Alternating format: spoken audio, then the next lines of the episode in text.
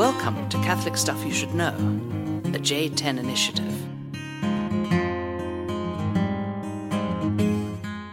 Hey, welcome back to the podcast. Here we are, Father John. And uh, Father John Alexander Clockman, we were at the college seminary together up in Minnesota. We're sitting at the base of Mount Meeker. That's it's amazing. It's really hot. It's really hot. The sun is shining on our faces, and we're wearing black. Yeah, yeah. I can actually see heat rays coming off of you right now. I know, and I, I like the red undershirt. You know, when you when you live in a world of black and white, you have to accent, man. What you're wearing underneath. I see the craziest colors, man. When you Yeah. start, you know, Well, This is actually my Catholic ninja shirt. Catholic ninja. A lot of people don't know this, but Father Peter is a ninja. He is a ninja. Did we talk about this last time? No, I don't think the ninja came up. He was in his office. Uh, now you should tell the story about the homeless guy. Man, so I'm I'm there. It's my first year in priesthood, and I'm like, okay, this is my desk. Okay, that's a that's a stapler. It's like you don't have anything to do. Yeah, really. Nothing to do. I spent an hour and a half yesterday trying to figure out my voicemail. That was pretty sweet. Yeah, that's it. That's what, what that's what you do. And and I'm there, and there's this homeless guy who keeps coming by every day. And this one particular day, he's like, "Hey, father, father," because my window opens onto the street, and I'm like, "I'm like, yeah." And he's like, "They're training ninjas in the north of Boulder." and I and I was like, "Really?" What? I was like, "This homeless guy's crazy, dude. Training ninjas or something." And uh, and and he came back. He's like, "No, no, no. You got you got to be a ninja, father." I was like, "They're training ninjas in the north of Boulder," and and like secretly in my heart, I was like, "Re- I need to be a ninja. I was like, "No." I was like, "I wanted to be a ninja since like." Second grade, man. I remember my mom bought me some ninja stars, and we used to throw it at this one wall. me and my bro- You and Neil. yeah, and, uh, and so three years later, I ignored the homeless man, and three years later, this guy comes into RCIA, and I'm like, "Well, what do you do?" And he's like, "Well, I'm a I'm a sensei at a, at a dojo. I I train ninjas." And I was like, "What? No, no, No, I, I, I'm sorry to be the new guy, but this is Taekwondo. Is that correct? To-Shin Do. Toshindo. I'm sorry. yeah, Taekwondo. That's that's a Korean sport. This is Ah. actually the, the art of of enlightened self defense. Ah, very cool. Mm. I remember when your previous self-defense tactics were going limp. and You would drop. That was back in the day. Now he's a force to be reckoned with. Oh man, yeah. Nobody. You could try to fold me up now, and times get real hard. Times get hard, man. Homeless guys love to talk to us in the collar. I love that. I, I was walking down Pearl Street yesterday, and I was walking with this guy, and this guy yells out to me. He goes, "Hey!" He goes, "My name's Popeye," and he goes, "Father, give me some cash." And he was holding the guitar, and I said, "Well, let's hear you play something." And he goes, "All right, here's little Bob Seger," and he starts jamming, and I, I stop him, and I was like, "Popeye, that was horrible." and he goes, "Man," and I was like, "I was like, you you, you knew like three of the words. You, you didn't even play a right chord." I was like, "Here's some money, anyways." And he's like, "Oh, God bless you, Father." So it's great, man. It they love they it- love the home. They love talking to us. Oh, I don't man. know. And you get to meet some of the best people. Oh yeah, dude. They're oh, yeah. wild and woolly. Yeah, so this this uh this podcast goes out to our homeless friends in Boulder. Now everything is converging here because what we're talking about today What, is what are we talking yeah I know well random stuff. The uh, tipi loschi. Well, yeah, I did have to go to the bathroom in the, woods one, but uh, I- That's the name of your dojo. The tipi loschi. oh, arigato. No, arigato. No, it's Italian for shady types. That's the tipi is like the type of person. Shady characters. Sh- shady characters. Shady characters. This was the group that was started, uh, the group of friends that were started around this character named Blessed Pier Giorgio Frassati, uh, Oh. who died in 1925. So uh, Frassati, for those of you who might not know this name, he's an Italian skier, mountaineer. Uh, wind's picking up, and uh, the guy. Uh, yeah, sorry for the wind. And uh, this is such a crazy idea. And the birds, the birds are gone. The wind is coming in, and the sun is getting worse. Anyways, we're doing this outdoors because Frassati loved the outdoors. He loved climbing and he loved skiing. And he was from a rich family in Turin, in the north of Italy. And he would take uh, his friends, and they would take these groups, and he would kind of go up ski trips and climbing trips and stuff. But he would surprise them and bring a priest and do all this great stuff because the guy loved the Eucharist and he also loved the poor. So it's fitting that we we randomly talk about homeless guys there. None of this is planned. All this is off the cuff. But Frassati had this kind of wild group of friends, and they were kind of on the edge. I mean, they were they were really into social reform and social activism. They were young, you know, in their twenties, and uh, they were called the Shady Characters, and uh, they they kind of hung out, but they had this kind of great Christian community, and it kind of centered around his his personality and the kind of the greatness of his uh, of his life and who he was. Uh, but he was just a fascinating guy. So this is kind of a seg. This is a secret and clever way of actually talking about Frassati.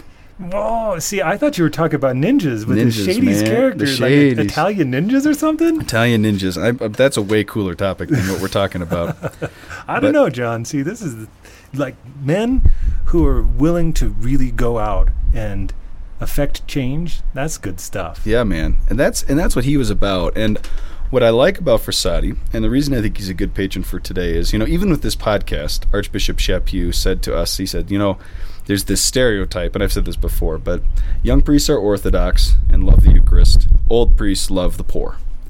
And he says, I, want you to break that down. He said that to our friends, and he said, I want you to just break that down. And I think Frassati was a great example of a guy who did. He lived that.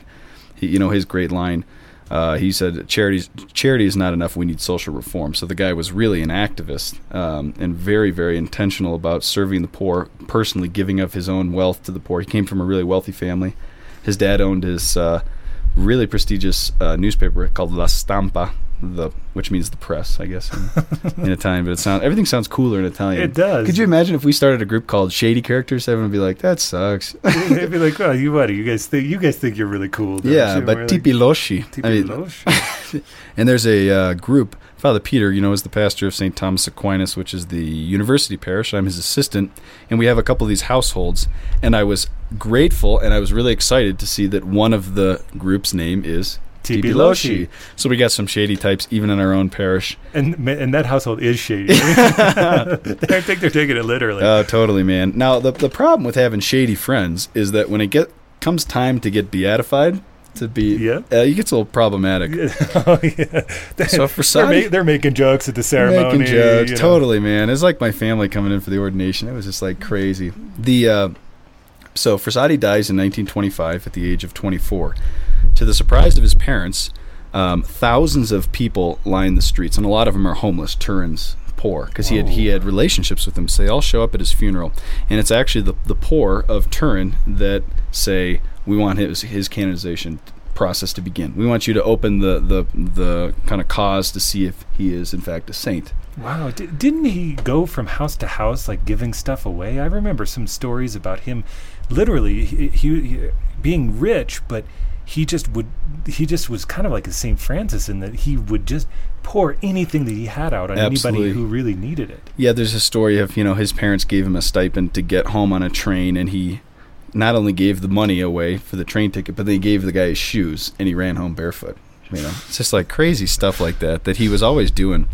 And uh, so in 1925, after he dies, they petition the the poor petition the bishops say make the you know uh, open this guy's canonization process. Well. It doesn't get too far before the shady types are like, you know, Pope Pius XII is looking at this thing on his desk and he's saying, this guy's hanging out with shady characters. And actually, his reputation is kind of tarnished because of the Tipi Loschi or whatever. And they're thinking, there's no way this guy, because he doesn't fit the mold. You know, when we think of saints, when we think of blesseds, we think of like, uh, they just, they're in a chapel and they're praying most of the day. And then every once in a while they come out and give some pious word and then they go back in, you know? and he just doesn't, he doesn't fit that mold. He's out with the people. He's, he's kind of being very clever, very cunning about the use of his his family's money to serve the poor, but he's also having a lot of fun. There's great photos of him drinking wine and smoking cigars and pipes, and it's great. Yeah, there's Uh, there's that. uh, It's actually right now we're we're staring at Mount Meeker, Yep.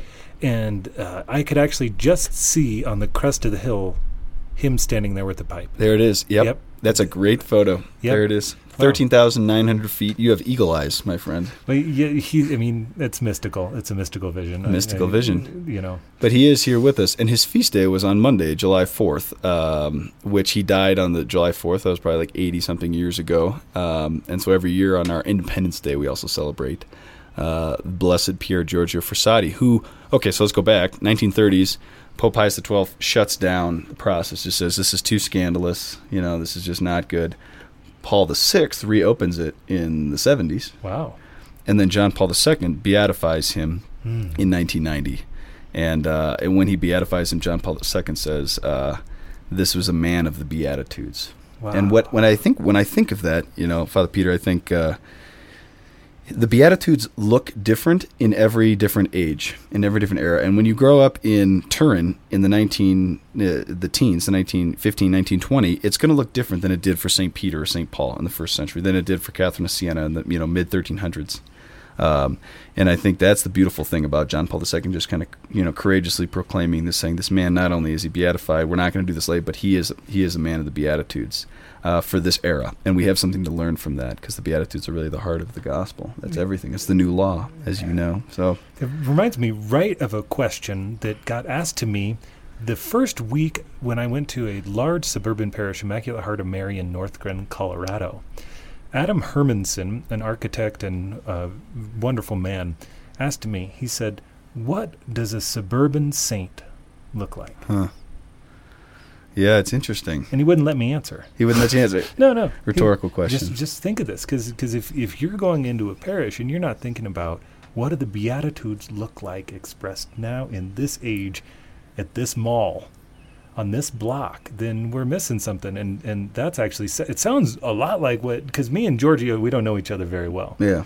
But it sounds like that's what this man was really asking. Yeah, and he, I think he really lived, and and that's what's great is like with the saints, we see them and we're like, man, you know, look at how he lived, look at how radical he loved the poor. I remember actually just to share a little personal, like I always feel like I should be, I should love the poor more, I should be doing more.